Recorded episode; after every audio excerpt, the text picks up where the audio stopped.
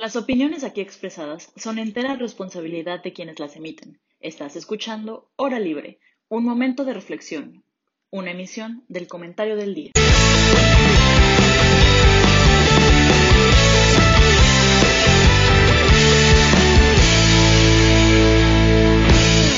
Hola a todos, ¿cómo están? Muchas gracias por acompañarnos en esta nueva emisión de Hora Libre. Hoy les tenemos una emisión muy especial. Tenemos un invitado una vez más.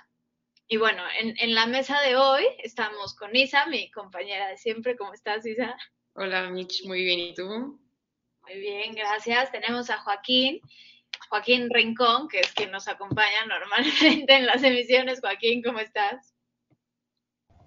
Hola, hola, muy bien aquí. Este, tenemos la prueba clara de que el multiverso existe. Aquí hay dos Joaquines. Efectivamente, dos tocayos. Claro.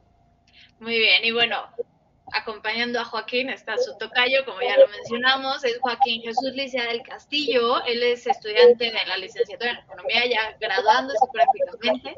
Ah, tiene un diplomado en Evaluación de Políticas y Programas Públicos por la Secretaría de Hacienda, así como un diplomado en Presupuesto basado en resultados también por la Secretaría de Hacienda y cursó el curso de asesor de estrategias de inversión en la Escuela Bolsa Mexicana de Valores. ha sido asesor patrimonial en B Patrimonial y GNP y analista de presupuesto en el Instituto de Seguridad Social para las Fuerzas Armadas Mexicanas.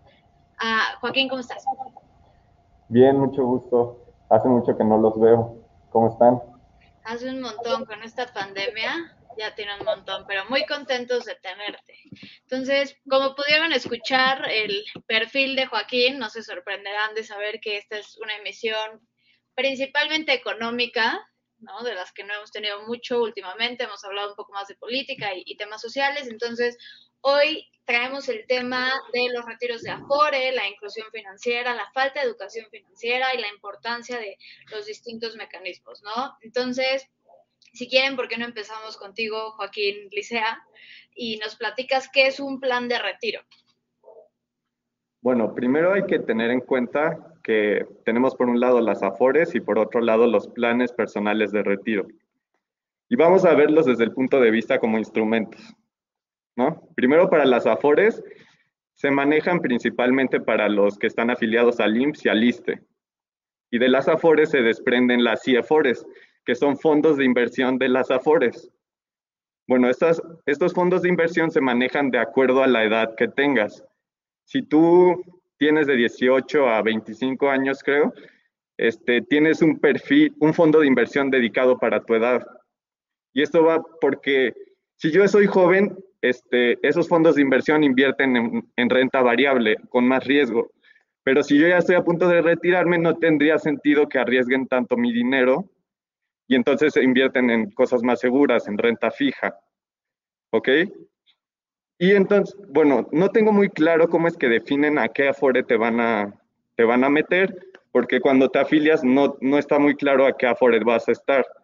No sé cuál es, sea el proceso de selección, si es por, por conforme a la demanda o a la oferta que hay en ese momento, pero sí hay que checar en qué Afore estamos, porque hay Afores que tienen rendimientos negativos a pesar de que están reguladas por la CONSAR, este, pues hay afores que, bueno, tienen libertad para invertir en los instrumentos dependiendo de sus fondos de inversión y ahí hay unas que tienen rendimientos negativos, pero por eso hay que checar en qué afore estamos. Ok, y entonces, por ejemplo, tú, Joaquín Rincón, ¿no? Para, para que se vea, porque muchas veces cuando escuchamos esto de Afore, más, más últimamente con la pandemia, los retiros de Afore, siento que, que, ha sido muy fácil verlo como un asunto estatal, ¿no? O sea, casi como si no, no tuviera un impacto en las personas o a veces dejamos un poquito de lado cómo puede afectar. Entonces, ¿por qué no Joaquín Rincón? Nos platicas un poco eso, ¿no? O sea, la importancia de las afores en la vida de la gente y, el posible peligro de estos retiros que hemos visto. Claro que sí, sobre todo el peligro que es en México, pero bueno, recordando algunas clases de desarrollo económico con el profesor Eduardo, ahí me di la tarea de volver a repasar los apuntes y pues encontré datos interesantes que, por ejemplo, eh, ¿qué es lo que define qué, cómo va a ser manejada una FORE, no? Que son características institucionales de cada país, los tipos de cobertura que se va a tener con esta Afore, sobre todo también la concepción jurídica de quién entra y quién no entra y qué se va a hacer. Y también una muy importante es la forma de financiarlo. Em, un dato de, este, de este año, de los este, eh, datos que, que, da la Secretaría de Hacienda y Crédito Público, la FORE tiene en posesión 6.2 millones de cuentas administradas. Ahora, que estén bien o estén mal es otra cosa, pero son 68.2 millones. Recordemos que la población de México es por ahí de 130 millones, o sea, casi la mitad están en Afores. Em, rendimientos históricos de todas las Afores. Nominal 11.27%, y Real 5.54. O sea, está ok, digo, no es un rendimiento que tú digas, wow, es muy bonito, pero es aceptable, ¿no? Digo, podría ser peor y esperemos que no empeore, porque pues, México lo ha demostrado que se puede hacer, ¿no? ¿De cuánto dijiste? Em, es que no te ¿Mandé? ¿De cuánto dijiste el dato? De 11.27 nominal, 5.54 real. Para tenerlo en referencia, un CETE a un año ahorita anda rondando los 6 el 6%. Pero ahorita porque elevaron de nuevo las tasas, ¿no? Eh, pero bueno, hay que tener en cuenta algo muy importante, que en México existen dos principales formas de planes de Afores, la de ley del 73 y la ley del 77, que a grosso modo vamos a resumirla que en la ley del 73 todos en conjunto van a aportar dinero a una bolsa comunal. 90 97, no, no, no, no es 97, es 73, ley del 73 y ley del 77. Eh, eh, el, año, el año es del 97, pero la ley se dicta ahí 73 y 77, lo chequé en los apuntes, eso sí lo tuve en cuenta. Pero bueno, pero justamente como dicen el año 97, los de la ley del 73 eh, son los que cotizan antes del 1 de julio de 1997. Los demás son la ley del 77. Y pues bueno, en esta primera, como les decía, todos aportan a una bolsa comunal y ya cuando alguien dice yo ya me retiro, yo ya me jubilo, de esa bolsa, bolsa comunal se va sacando dinero para pagarle sus, pensiones o rentas vitalicias. Algo muy importante es que de estas afores, eh, el 100% la paga el gobierno federal. Entonces aquí no tienes ninguna institución como una aseguradora o alguien más, ¿no? Todo sale del presupuesto, todo, todo sale vía impuestos. Eh, y de la ley del 77, que es del 97 en adelante, Ah, ya me acaban de corregir que es ley del 73 y del 97. Una disculpa, público querido. Eh, pero bueno, después del, 1 de julio de 1997, el, como que la forma de hacer tus afores cambia. Ya no es todos vamos a aportar a una bolsa comunal, es cada quien aporta su bolsa propia, cada quien en una individual.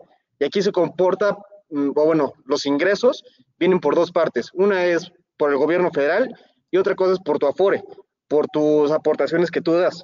Entonces aquí se ve como un cambio muy radical en el cual el gobierno primero daba todo y en la otra es como de, ok, yo te voy a dar una parte, pero también necesito que tú ahorres para poder hacer esto, ¿no? Em, perdón que te interrumpa, yo sinceramente lo veo bien, pero vi que Joaquín hizo una lagrimita, entonces me gustaría saber su opinión al respecto.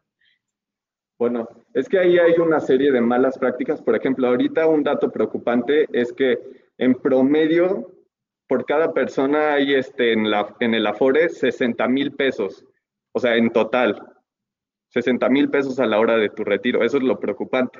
Y es porque también hay muchas malas prácticas. Por ejemplo, este, los patrones para aportar menos al Afore, al IMSS, este, te reportan un salario menor al que estás ganando.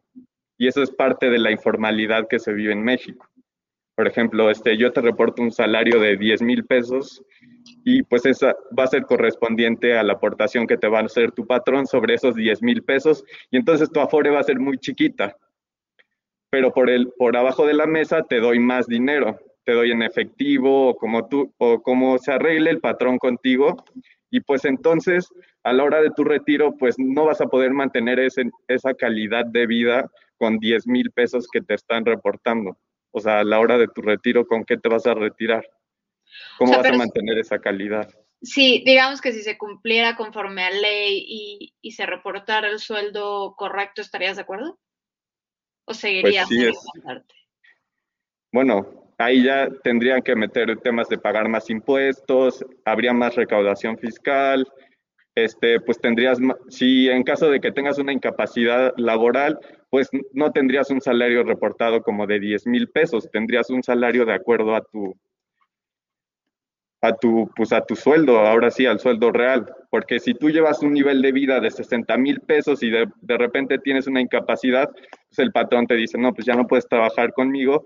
Y conforme a ley tendrías tu, tu salario de 10 mil pesos, en este ejemplo. Eso es lo malo. Ok.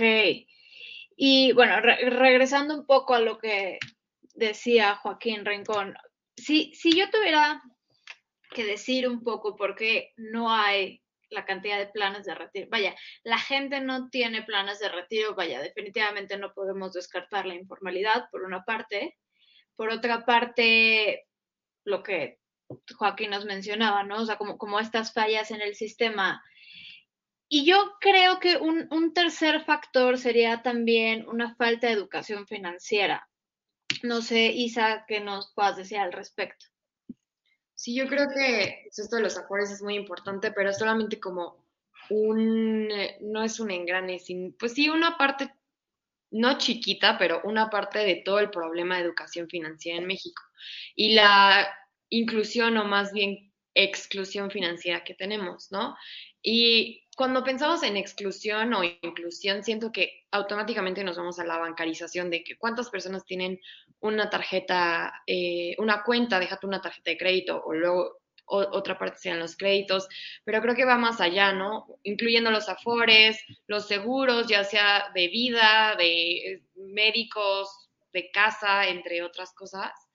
Y creo que es todo un problema muy grande que que se tiene que atacar por parte del gobierno federal, que creo que también los, los privados tienen su parte, pero sí creo que es responsabilidad del gobierno proveer mayor educación financiera.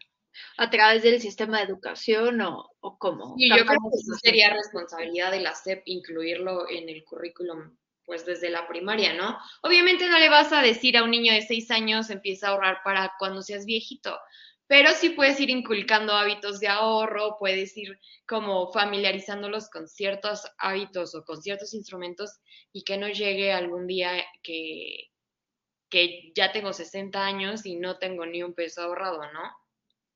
Claro.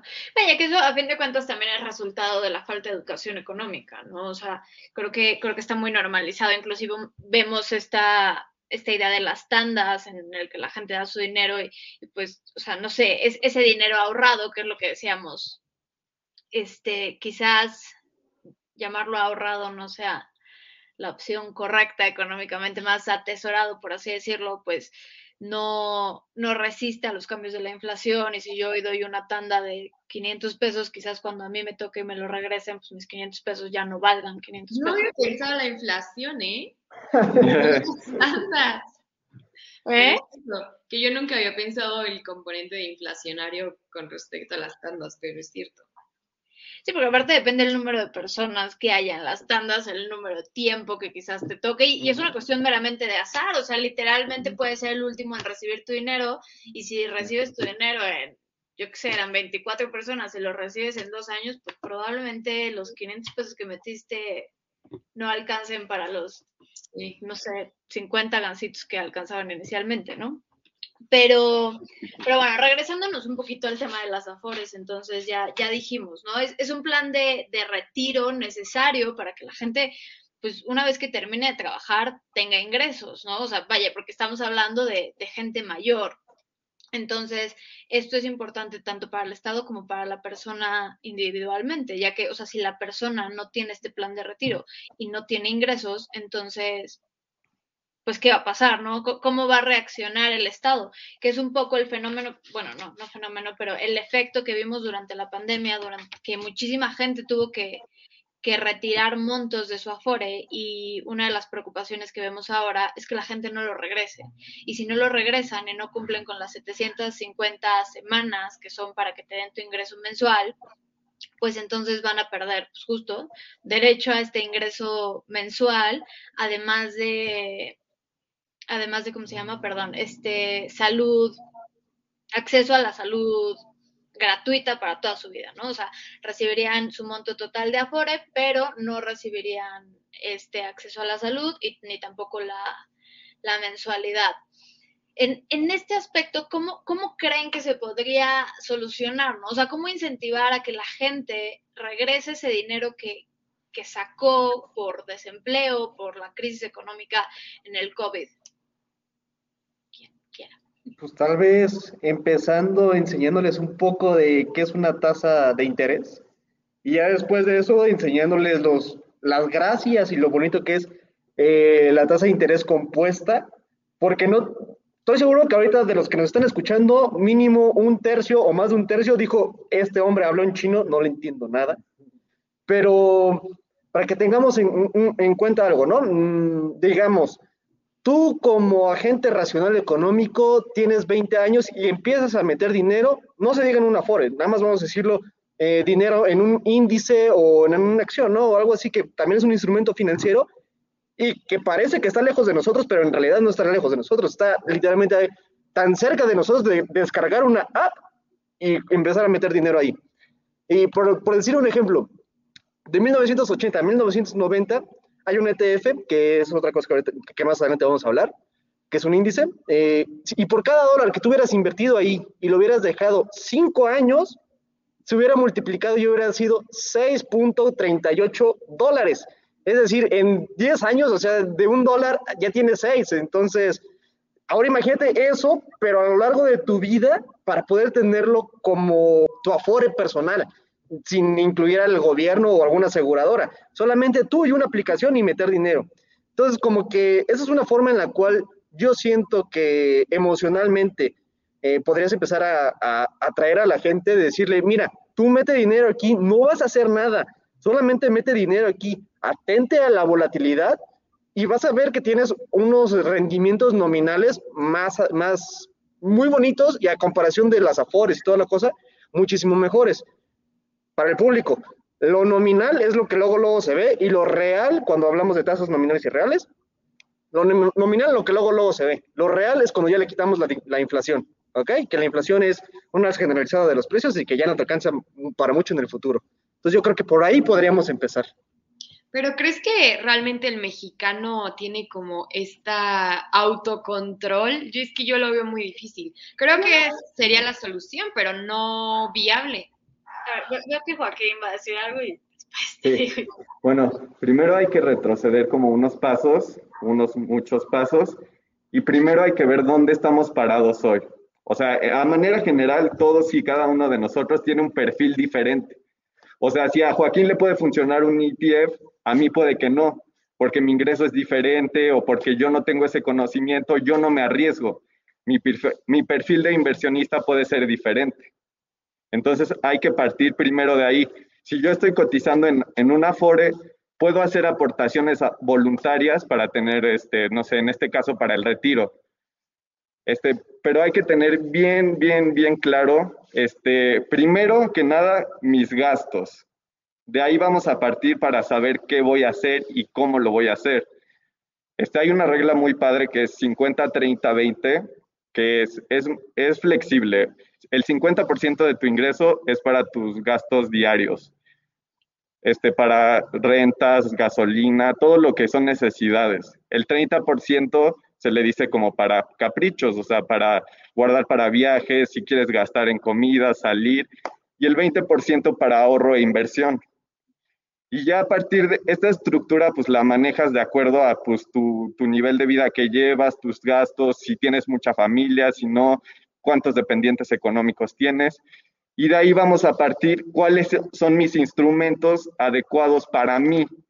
Por, por ejemplo, para Joaquín puede que le funcione meterle hasta el 30% de su ingreso a ETFs y con eso va a juntar para su retiro, complementando con su Afore y para otras cosas que él quiera. O sea, meterle todo a los ETFs puede funcionarle a él, pero primero hay que estar muy, muy conscientes de, de todo, de pues de dónde estoy parado hoy, cuál es mi perfil, en qué gasto, o cuáles son mis hábitos, porque puedo tener un perfil de Carlos Muñoz, por ejemplo, que, que te diga, no sé, que, es, que este es un tema muy importante, los influencers tienen mucho, mucho impacto en los jóvenes. Por ejemplo, si yo sigo a Carlos Muñoz y me dice, no, el chiste está en concentrarse en tener dos mil, en ganarse 2.700 pesos diarios para tener un millón de pesos al año.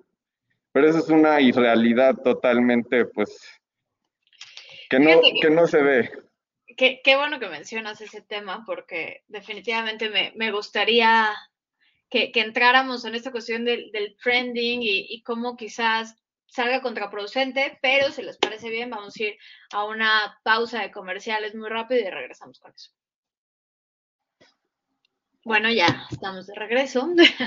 y antes de avanzar a esta, esta cuestión del trending y los influencers, uh, lo único que yo quería decir es, yo no creo, honestamente, que sea tanto que el mexicano se resista a, a, a no ahorrar. O sea, quizás una parte del, de la población sí, pero pues, vaya, tenemos que, que, considerar los altos niveles de pobreza que hay en este país, el alto nivel de informalidad, ¿no? Entonces, muchas veces no es que no es que no quieran, sino que, que está difícil, ¿no? O sea, que, que no, no se puede. Y, y, con más razón yo creo que, que por eso hay que ser muy enfáticos en la responsabilidad del Estado en esto, ¿no? Porque cuando hablamos de ahorro decimos, bueno, es tu dinero, entonces tú lo ahorras. Sí, pero en una realidad como la de, de México, pues lo cierto es que el Estado tiene un peso grandísimo, ¿no? Y, y una responsabilidad muy, muy aguda.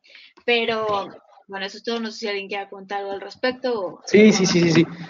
Pero yo no creo que esté muy lejos de una realidad porque bien señalaban un instrumento financiero que no es instrumento financiero porque ya se creó en México, que son de las de las tandas. Que digo, es muy burdo decirlo, pero muchos mexicanos sí lo llegan a hacer, la mayoría. Y digo, si tienen ahí dinero que pueden ellos arriesgar su consumo presente por un consumo futuro y obtener eso, pueden eh, invertir. Digo, hay varios instrumentos que son baratos, por decir uno, y el más seguro en todo México, CETES directo. O sea, puedes invertir ahí desde 100 pesos. No te da mucho, pero empiezas a inculcarte esta idea de invertir, invertir, invertir, y eso sí te dan rendimientos y mínimo te aseguran la inflación, por ahí, ¿no? Eh, no, perdón, perdón. Sí. No, no, no, sí, sí, sí, sí. sí. Yo, yo creo que una de las cosas que pasa quizás es que hay un, una súper desconfianza hacia el gobierno o cualquier instrumento, cualquier instrumento, ¿cómo, cómo ponerlo? Que reciba tu dinero. No, no sé cómo plantearlo tal cual, pero yo sí creo que hay un poco una cultura de desconfiar, dar mi dinero a una institución que yo veo como el gobierno. O sea, sabes, quizás un banco no es el gobierno, pero lo veo como, como este privado grandote que quién sabe qué voy a hacer con mi dinero, que quién sabe si me lo voy a regresar, entonces prefiero tenerlo yo o que lo tenga mi vecino en la tanda que sé que me lo va a regresar, ¿no? Entonces, sí creo que también es un poco el efecto que quizás sin estar tan relacionado, insisto, quizás la corrupción de un gobierno no tendría que estar tan relacionada con un banco o con los CETES o con lo que tú quieras. Sí creo que se ha generado un poco este efecto en el que hemos visto gobiernos muy corruptos que se roban mucho dinero y pues naturalmente, o sea, tú cuando, cuando un político se roba tu dinero, pues sientes que se está robando tus impuestos porque es lo que se está robando, ¿no? Entonces siento que hay un poco esta aversión y, esta, esta negación al riesgo de seguirle dando a estos entes grandotes entendidos como gobierno, aunque algunos no lo sean tal cual, el, el darle más dinero porque tengo una idea de corrupción en el que se lo llevan, no, no sé si, si estén de acuerdo en ese punto. Pues ahí es donde entra la educación financiera, principalmente para saber cómo funcionan estos instrumentos, este, qué pasaría, o sea, con mi dinero si en caso de que el gobierno no me lo pueda devolver, ahí incurriría en un default, tendría que incurrir en un default este, el país para que no pudiera cumplir con esas obligaciones. Y eso, pues, habría que observar pues, la situación del país para saber si sacar mi dinero, si meter mi dinero a esos instrumentos de gobierno o no. Y por eso aquí vuelvo, vuelvo, vuelvo, vuelvo a los hábitos, a los hábitos. O sea, por ejemplo, voy a poner en perspectiva para que veamos la importancia de los hábitos en esta cuestión. En Estados Unidos había un, hubo un caso de un señor este, que quería bajar de peso. O sea, no me acuerdo cuántas este, libras pesaba, pero era obesidad mórbida, creo. Y entonces, ¿saben cómo bajó de peso? Pues yendo al gimnasio. Diario iba al gimnasio. Y tú dirías, no, pues es lógico, es como lo de Carlos Muñoz. Si yo ahorro 2.370 pesos diarios, pues en un año tengo este, un millón. Pero pues eso está pues fuera de la realidad. Pero entonces lo que él iba haciendo, él iba cinco minutos al gimnasio diario. O sea, había veces que nada más llegaba, este, se caminaba tantito y se iba. Cinco minutos, así empezó, cinco minutos hasta que logró su meta de bajar de peso. Y esto no es como un speech motivacional o de filosofía, pero si no es, si no es como que la importancia de este hábito. Si yo en mi realidad hoy no puedo, no puedo tener para un plan personal de retiro que mínimo te piden mil pesos al mes, bueno, eso es lo que se vende generalmente, mínimo mil pesos al mes si empiezas desde joven. Este, si yo empiezo a ahorrar de acuerdo a mi realidad financiera en un instrumento que yo me informo, yo, yo, lo, yo lo escucho, yo lo, yo lo sigo, yo me informo de ese instrumento y empiezo, no sé, desde 20 pesos puedes empezar a invertir, este, pues entonces voy a generar patrimonio para mí, lo adapto a mi realidad.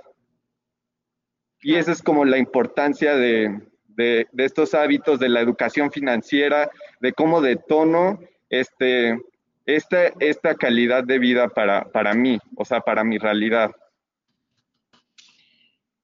Claro, la verdad es que yo creo que, que, eso es eso es algo muy valioso, o sea, sí creo que es algo que escuchamos poco y muy valioso, ¿no? Y es lo que, o sea, todo importa, todo suma y es, es el crearse el hábito. Así ahorres un peso, mañana ese peso va a ser muchísimo, ¿no? Entonces, desde donde puedas, porque a fin de cuentas lo estás haciendo por ti, para ti, para tu familia, ¿no? para un mejor futuro para todos. Entonces, la verdad es que me gustó y aunque no quisieras que fuera motivacional, definitivamente lo fue. Probablemente vaya cinco minutos al gimnasio ahora todos los días. Entonces, vamos a regresar. De tema.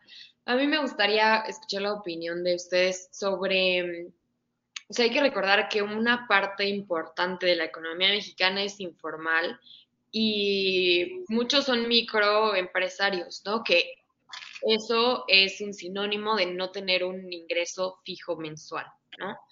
De esta forma creo que es muy complicado seguir como la regla que dices, ¿no? Porque a lo mejor va a haber meses que ni con el 100% de mi, de mi ingreso me va a alcanzar para cubrir ese, en teoría, 50 para mis necesidades, ¿no? Como para toda esta todas estas personas que no tienen un ingreso fijo, ¿qué recomendarían ustedes que, hicieran? Bueno, precisamente para eso es la estructura del ingreso. Esta, esta regla es muy flexible y puede cambiar mes con mes, la que, la que platicaba. Y para eso está la educación financiera para, para decirte, no, necesitas tener ahorro de emergencia, que es precisamente para estos meses que no puedas solventar tus gastos por algo extraordinario y es para tener estabilidad que se recomienda entre tres y seis meses de tu ingreso que tengas este, guardado, tres meses y seis. Y esto es para cubrir precisamente estos gastos y para que a la vez este, pues puedas dedicarte a tener más estabilidad, el ahorro e inversión y esta parte que hagan su chamba de, de darte más estabilidad, tener estos ingresos pasivos. Esa es como la meta y no depender solo de, de una fuente de ingresos, es diversificar. Ahí está la clave que a fin de cuentas yo creo que parte, o sea, quizás no se menciona y sí voy a sonar yo también muy speech motivacional, pero, o sea, parte de esto es como las pequeñas acciones, ¿no? O sea, que empieces anotándolo. ¿No? O sea, que, que, no lo dejes en tu cabeza de, ah, gasté 500 pesos en esto, gasté 50 y entonces llevas las cuentas, llevas las cuentas y las pierdes, porque eso es algo que a mí me pasa muchísimo y, yo digo, sí, no, no, no, sí me acuerdo, sí me acuerdo y no me acuerdo al final, ¿no? Entonces, y entonces cuando ahorre ya no me va a alcanzar y entonces tengo que usar lo que tenía ahorrado, entonces es como ir apuntando, ya sabes, y entonces apuntar esto y esto no lo voy a gastar y cuánto tengo, cuánto no tengo, cuánto debo, que es lo que tú decías. Entonces, pues sí, definitivamente es todo un hábito. Sí, es precisamente donde vuelvo. Hay que ver nuestro perfil, o sea, no es, no es lo mismo este, Joaquín, yo, tú, Mitch, Isabel, no somos iguales y cada uno tiene un distinto perfil de gasto y de inversión. Y de ahí partimos para saber a dónde queremos ir, cuáles son nuestros objetivos y cómo pues mejoro mi vida financiera, mi salud financiera. Eso es como lo más importante y esto parte de la educación financiera. Claro. Oigan, este, para no dejar el tema ahí colgado y porque se nos comienza a venir el tiempo encima, vamos a avanzar a, esto que mencionábamos antes de los cortes de, del trending, ¿no? Y, la gente en TikTok y, Instagram, e Instagram diciendo que hay que invertir y que entonces yo te digo más o menos por dónde y no te puedo decir tal cual porque no está muy permitido decir qué acciones puedes comprar y cuáles no. Y entonces empieza a ser este hábito que es una fuente como alterna, por así decirlo, de tener tu dinero, de ahorrar tu dinero, de generar más. Pero desde mi punto muy personal de vista, para ser redundante, este, yo la verdad creo que es un poco peligroso. Creo que es un poco peligroso porque hay desconocimiento y para mi gusto se está viendo una como un sinónimo de apuesta, ¿no? Entonces, el, el, invertir en la bolsa, en los ETFs, es una apuesta y es, y es lo mismo y entonces no pasa nada, es como un juego. ¿Ustedes cómo lo ven?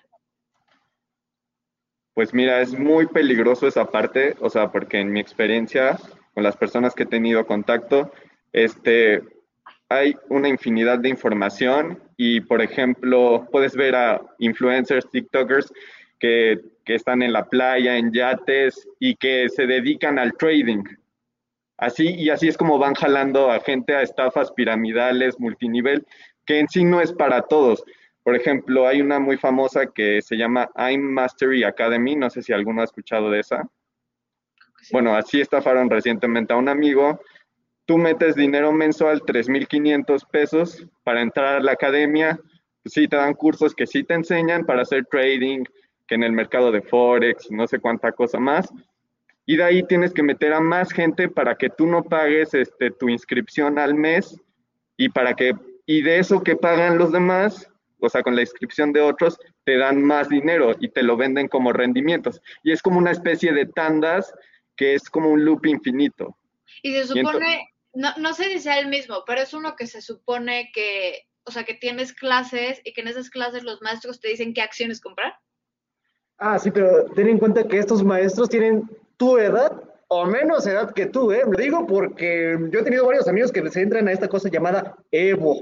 Ah, Evo, Evo, Grupo, ajá, Evo Movement. Esa es otra estafa. No, está horrible. O sea, digo yo, digo yo, que me, me, orgulloso, me, orgullo, me siento orgulloso de decir, estudié economía y estudié economía en una institución que pues, no es para nada mala.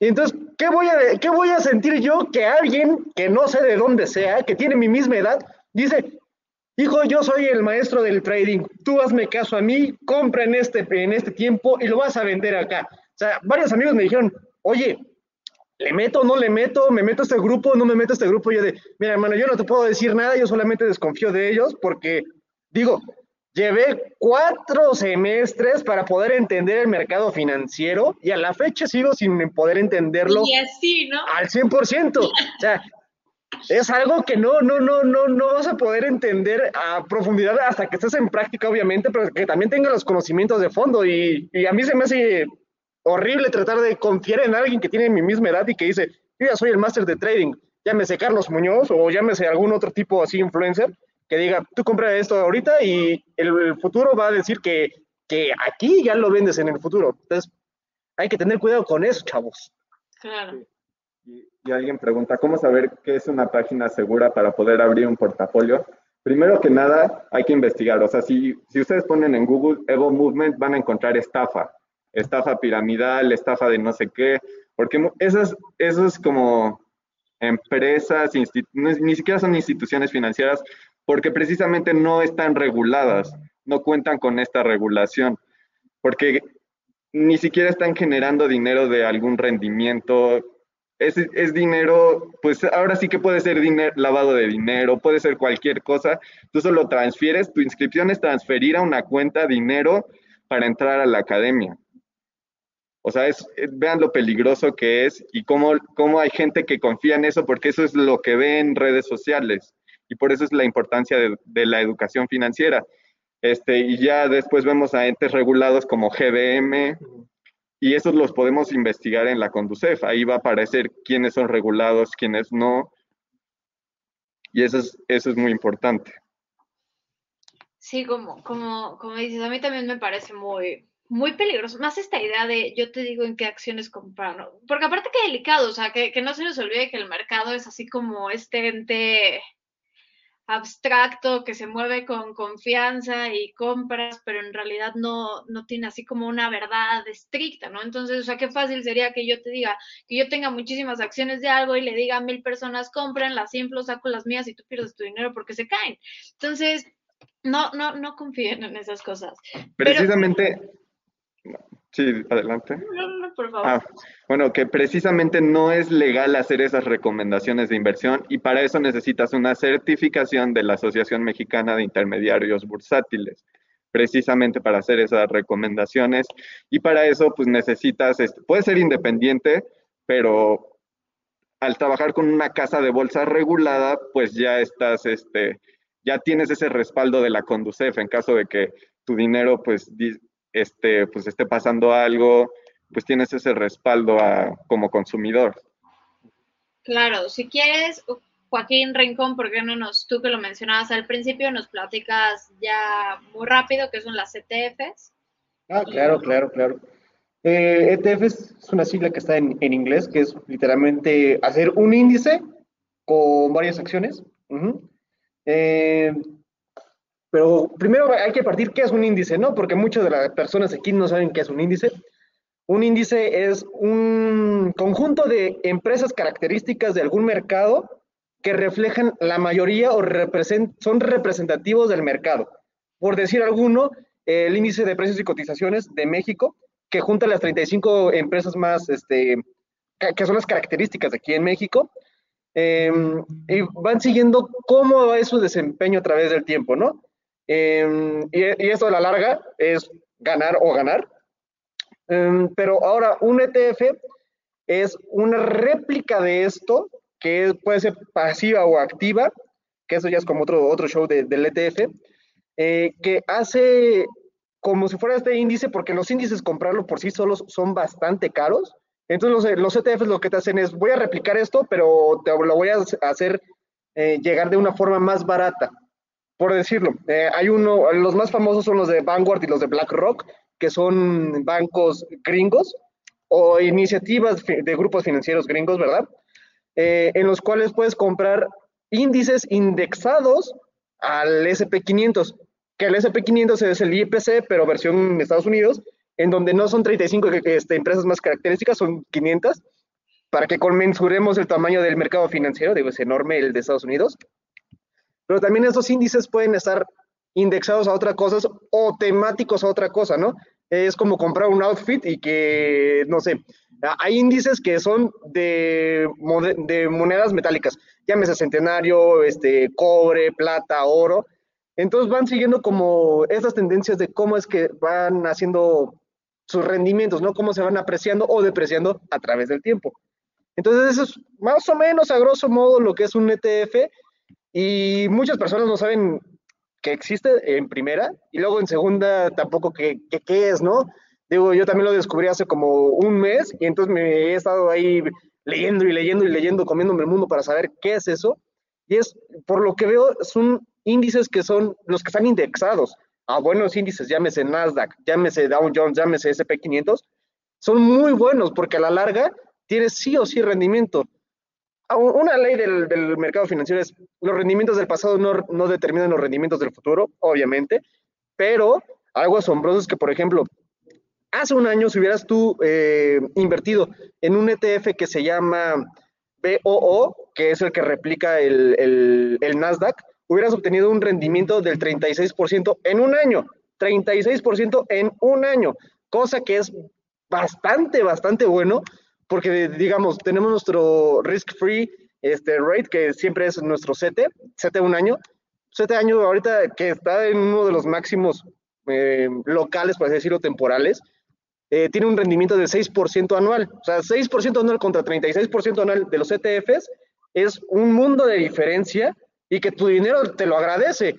Entonces, eh, yo siento que también tenemos que empezar a involucrarnos un poquito más esto, no solamente aquí y por interés personal, sino también en las universidades de que te empiecen a enseñar de, ok, existen estos índices, pero también existen esas cosas que se llaman ETFs y que está siendo como el trend topic de, de, finanzas. Entonces, es más o menos a grosso modo lo que es el ETF. Digo, nos podríamos echar horas, horas hablando de qué es una administración del ETF, por qué los ETFs tienen costos, cómo se miden los ETFs, etcétera, etcétera. Y por qué diversifican el, el, el, el riesgo, que es lo más importante, que los ETFs tienen muy bajo riesgo porque invierten en bastantes empresas. Por decir, por decir uno, que es el Vanguard, no me, bueno, sus siglas son BGT y que invierte en las empresas tecnológicas, tú dirías, ok, invierten en empresas tecnológicas, pero debe ser unas que 50, 80, que de por sí ya son bastantes, pero no. Este índice invierte en 325 empresas tecnológicas y que, por decir algunas, el top 10 está Apple, Microsoft, Intel, eh, Nvidia, que son las que hacen las tarjetas gráficas. Entonces, con esto, teóricamente y por conocimientos de finanzas, te hace que solamente tengas el riesgo sistemático, que es el riesgo que tiene que existir sí o sí en las, en las finanzas. Entonces, los ETF son mágicos, te dan muy grandes, muy buenos rendimientos y tienes muy poco riesgo. Entonces, hay que entender esta magia de los ETFs, por favor. No veo a Joaquín Licea convencido contigo. Ah, sí. O sea, es que prácticamente ahorita hay ETFs de todo, hay ETFs que siguen al oro, hay ETFs que siguen al petróleo, hay de todo. También tenemos fibras, este, que son las que siguen a los desarrollos inmobiliarios. O sea, hay un mundo de instrumentos para invertir, pero vuelvo a lo mismo. O sea, hay que ver mi perfil, o sea, dónde estoy yo, cuáles son mis alcances, este, cuál es mi nivel de riesgo, mi preferencia del riesgo y de ahí partimos a ver cuáles son los instrumentos que más adecuan a mí. Porque si muchas preguntan, este, ¿en qué puedo empezar a invertir? Pero, y si tú les dices, ah, pues hay un ETF que te da rendimientos del 36% anual, pero cuesta 8 mil pesos el ETF. Eso no está en mi realidad ahorita. O sea, yo puedo empezar, este, no sé, con cosas más bajas, con unos fondos de inversión que que te permitan entrar este con dinero, pues con menor cantidad de dinero. Este es adaptarlo a, a, nuestra realidad. Claro, claro, sí, definitivamente es una gran opción, es, es menos costosa, ¿no? no tienes que pagar como un tercero que administre lo que estás haciendo. Hay, puedes, o sea, en lugar de comprar lo que decías, como una, una acción grandísima, muy costosa, compras como cachitas contenidas en el ETF, entonces definitivamente es una buena opción, pero yo lo sostengo, ¿no? Hay, hay que buscar los mecanismos para que nuestro dinero rinda, para que ahorremos, para que generemos más, definitivamente, pero bien informados. Bien informados, la, el mercado financiero jamás va a ser dinero fácil. O sea, creo que nos tenemos que quitar esta idea, ¿no? No es dinero ni rápido ni fácil. El mercado es algo sumamente abstracto, sumamente complejo. El movimiento del mercado siempre impacta en nuestras vidas, aunque no lo creamos. Entonces, no es fácil, hay que ser cuidadosos y pues a fin de cuentas es, es, nuestro patrimonio hoy y a futuro, ¿no? Entonces, no por seguir una moda hay que hacer las cosas así. Yo llamaría eso mi conclusión, pero me gustaría escucharla de cada uno de ustedes ya para despedirnos. Pues yo creo que a lo mejor para nosotros se nos hace muy común ya de unos meses o años para acá hablar de estos temas, pues por el medio en el que estamos, ¿no? Por nuestros profesores, por nuestros compañeros, por todo, ¿no? Pero creo que eso debería de ser común para todos, ¿no? O sea, todo el mundo gana dinero, todo el mundo gasta, todo el mundo tiene, se va a hacer viejito y no va a poder seguir trabajando, ¿no? O sea, todo el mundo tendría que tomar responsabilidad de esto. A lo mejor no te gusta, pero creo que sí sí tiene que ser como una autoimposición. Si bien no me lo impuso el Estado cuando era chiquito en la primaria o en la secundaria, creo que sí es responsabilidad de cada quien, pues, informarse y hacerse responsable y no esperar que el papá gobierno venga otra vez a mi rescate, ¿no? E informarle a los demás, ¿no? O sea, yo sé, entonces te cuento a ti para la cadenita. Sí, justo. Hay que ser como Jesús con los discípulos. Jesús es las finanzas, nosotros somos los discípulos, tenemos que llevar la palabra de las finanzas a todos lados, porque así se puede, hasta con cochinito se puede. Entonces hay que empezar como a inculcar este, esta cosquita de qué es el mercado financiero, entender también qué es un ahorro desde un inicio, que es lo más básico, y empezar como a interesar a los demás. Y también tú informarte más, porque digo, ¿Cómo vas a informar algo de que no sabes, no? Digo, hay muchos que lo hacen. Carlos Morra, ¿cómo se llama? Muñoz. Carlos Muñoz. o no sé, Grupo Evo. o algún otro este, grupito así, este, piramidal, entonces también hay que tener ojo con esos, de que no todo es verdad. Recordemos que también en los tiempos de Jesús hubo discípulos que no eran discípulos, entonces yo sigo con mi parábola de Jesús, ¿verdad? Pero bueno, hay que informar a los demás de qué es, qué es esto de las finanzas, eh, darles también información que les guste, que les interese, eh, y también como decía acá mi tocayo Juax, buscar qué es lo que se ajusta a tu perfil, qué es lo esencial. Y yo esa es mi conclusión. Sí, pues principalmente vuelvo a lo mismo, los hábitos, o sea, conocernos, crear estos hábitos, el hábito del ahorro. Siempre lo escuchamos desde nuestros abuelitos que nos dicen, ten tu domingo, ahórralo. Este, ya lo sabes que es importante ahorrar, pero nunca lo adaptamos a nosotros. Es como la dieta, o sea, si quieres bajar de peso, pues haz dieta, ¿no?